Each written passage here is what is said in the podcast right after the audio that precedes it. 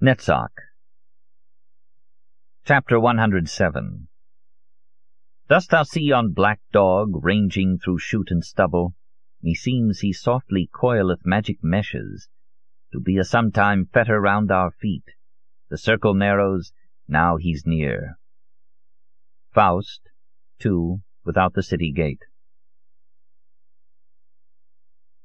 What had happened during my absence, particularly in the days just before my return, I could deduce from Belbo's files. But only one file, the last, was clear, containing ordered information. He had probably written it before leaving for Paris, so that I or someone else could read it. The other files, written for himself alone, as usual, were not easy to interpret. But having entered the private universe of his confidences to Abulafia, I was able to draw something from them. It was early June. Belbo was upset. The doctors had finally accepted the idea that he and Gudrun were Diotalevi's only relatives, and they talked. When the printers and proofreaders inquired about Diotalevi, Gudrun now answered with pursed lips, uttering a bisyllable in such a way that no vowel escaped. Thus the taboo illness was named. Gudrun went to see Diotalevi every day. She must have disturbed him with those eyes of hers, glistening with pity. He knew, but was embarrassed that others knew. He spoke with difficulty. Belbo wrote, The face is all cheekbones. He was losing his hair, but that was from the therapy. Belbo wrote, The hands are all fingers. In the course of one of their painful dialogues, Diotalevi gave Belbo a hint of what he would say to him on the last day.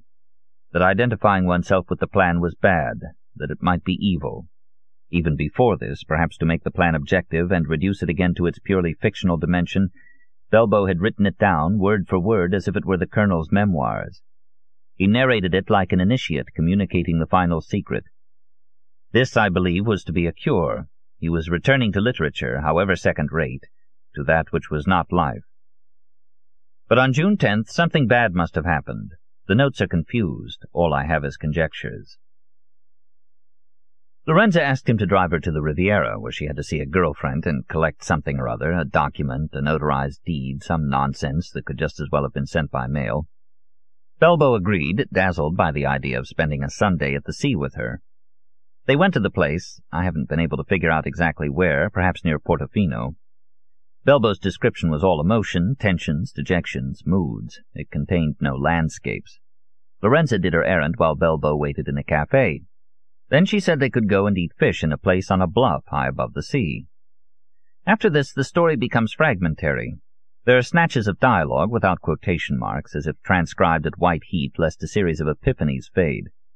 They drove as far as they could, then continued on foot, taking those toilsome Ligurian paths along the coast, surrounded by flowers, to the restaurant. When they were seated, they saw, on the table next to theirs, a card reserving it for Conte Allier. What a coincidence, Belbo must have said. A nasty coincidence, Lorenza replied. She didn't want Allier to know she was there, and with Belbo. Why not? What was wrong with that? What gave Allier the right to be jealous? Right? No, it was a matter of taste. Allier had invited her out today, and she'd told him she was busy. Belbo didn't want her to look like a liar, did he? She wouldn't look like a liar. She was, in fact, busy. She had a date with Belbo. Was that something to be ashamed of?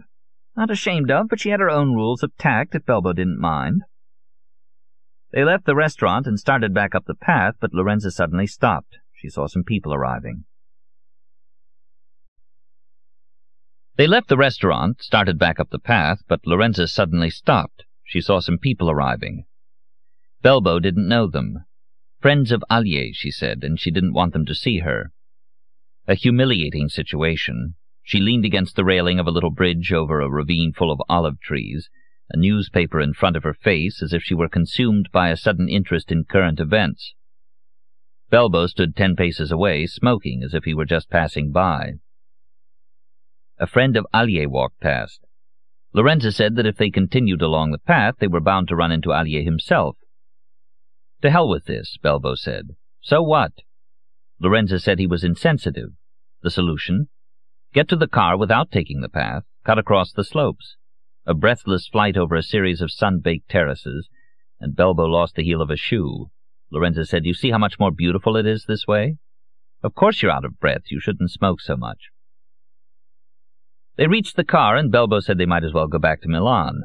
No, Lorenza said. Allier might be late. We might meet him on the highway, and he knows your car. It's such a lovely day. Let's cut through the interior. It must be charming, and we'll get to the Autostrada del Sole and have a supper along the Po somewhere, near Pavia. Why there, and what do you mean, cut through the interior? There's only one solution. Look at the map. We'd have to climb into the mountains after Uscio, then across the Apennines, stop at Bobbio, and from there go on to Piacenza. You're crazy. Worse than Hannibal and the elephants. You have no sense of adventure, she said, and anyway, think of all the charming little restaurants we'll find in those hills. Before Uscio there's Manuelina's, which has at least twelve stars in the Michelin and all the fish you could want.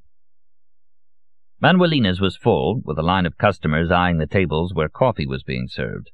Never mind, Lorenza said. A few kilometers higher we'll find a hundred places better than this. They found a restaurant at 2.30 in a wretched village that, according to Belbo, even the army maps were ashamed to record, and they ate overcooked pasta with a sauce made of canned meat.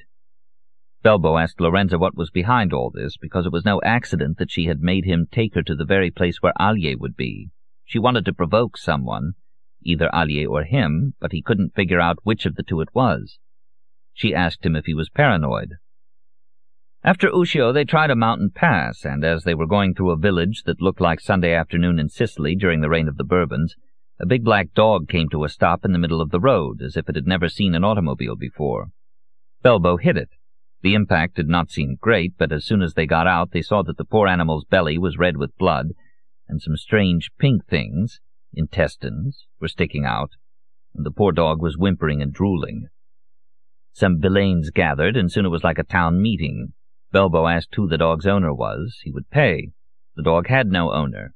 The dog represented perhaps ten percent of the population of that god-forsaken place, but they knew it only by sight. Some said they should fetch the carabinieri sergeant, who would fire a shot, and that would be that. As they were looking for the sergeant, a lady arrived, declaring herself an animal lover. I have six cats, she said. This is a dog, not a cat, Belbo said, and he's dying, and I'm in a hurry. Cat or dog, you should have a heart, the lady said. No, Sergeant. Somebody must be brought from the SPCA or from the hospital in the next town. Maybe the animal can be saved. The sun was beating down on Belbo, on Lorenza, on the car, on the dog, and on the bystanders. It seemed to have no intention of setting. Belbo felt as if he were in his pajamas, but unable to wake up. The lady was implacable. The sergeant couldn't be found. The dog went on bleeding and panting and making weak noises.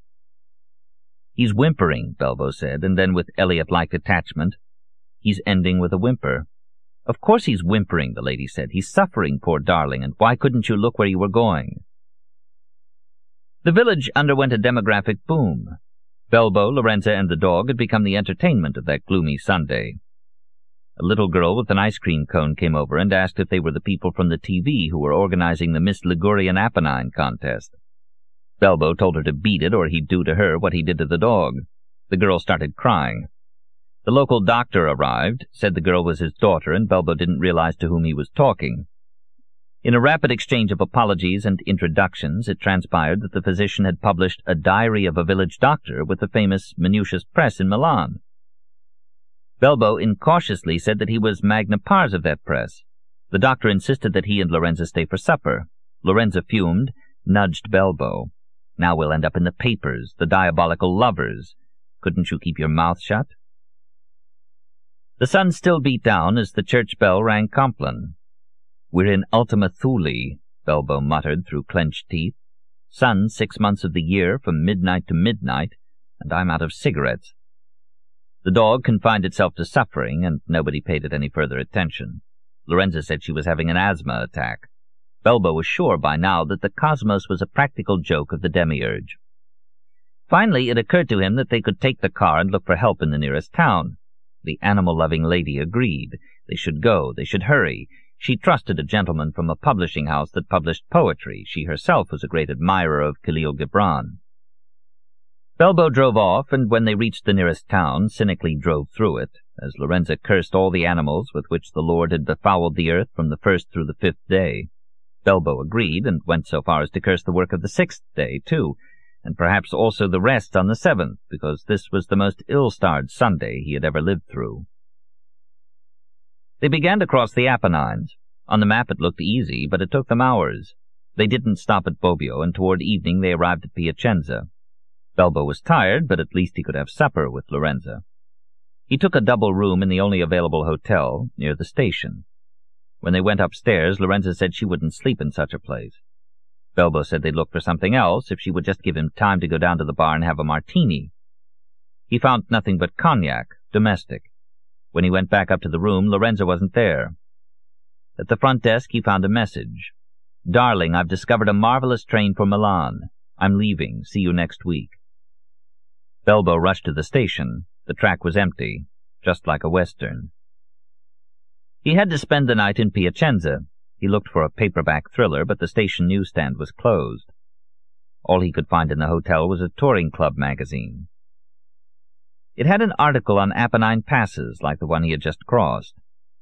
In his memory, faded as if the day's events had happened long ago, they were arid, sun-baked, dusty, scattered with mineral flotsam.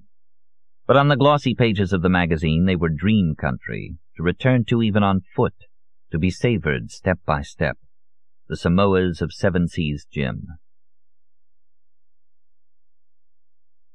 How can a man rush to his own destruction simply because he runs over a dog?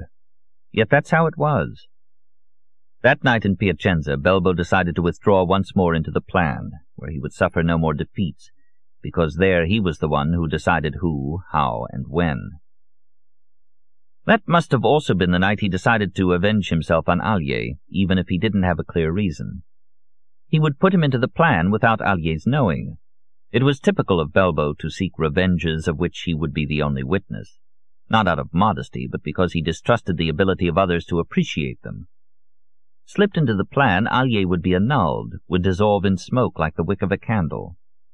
Unreal as the Templars of Provins, the Rosicrucians, as unreal as Belbo himself. It shouldn't be difficult, Belbo thought. We've cut Bacon and Napoleon down to size. Why not Allier? We'll send him out looking for the map, too. I freed myself of Ardenti and his memory by putting him into a fiction better than his own. The same will happen with Allier. I believe he really believed this. Such is the power of frustrated desire. The file ended, it could not have been otherwise, with the quotation required of all those whom life has defeated. Bin ich ein Gott,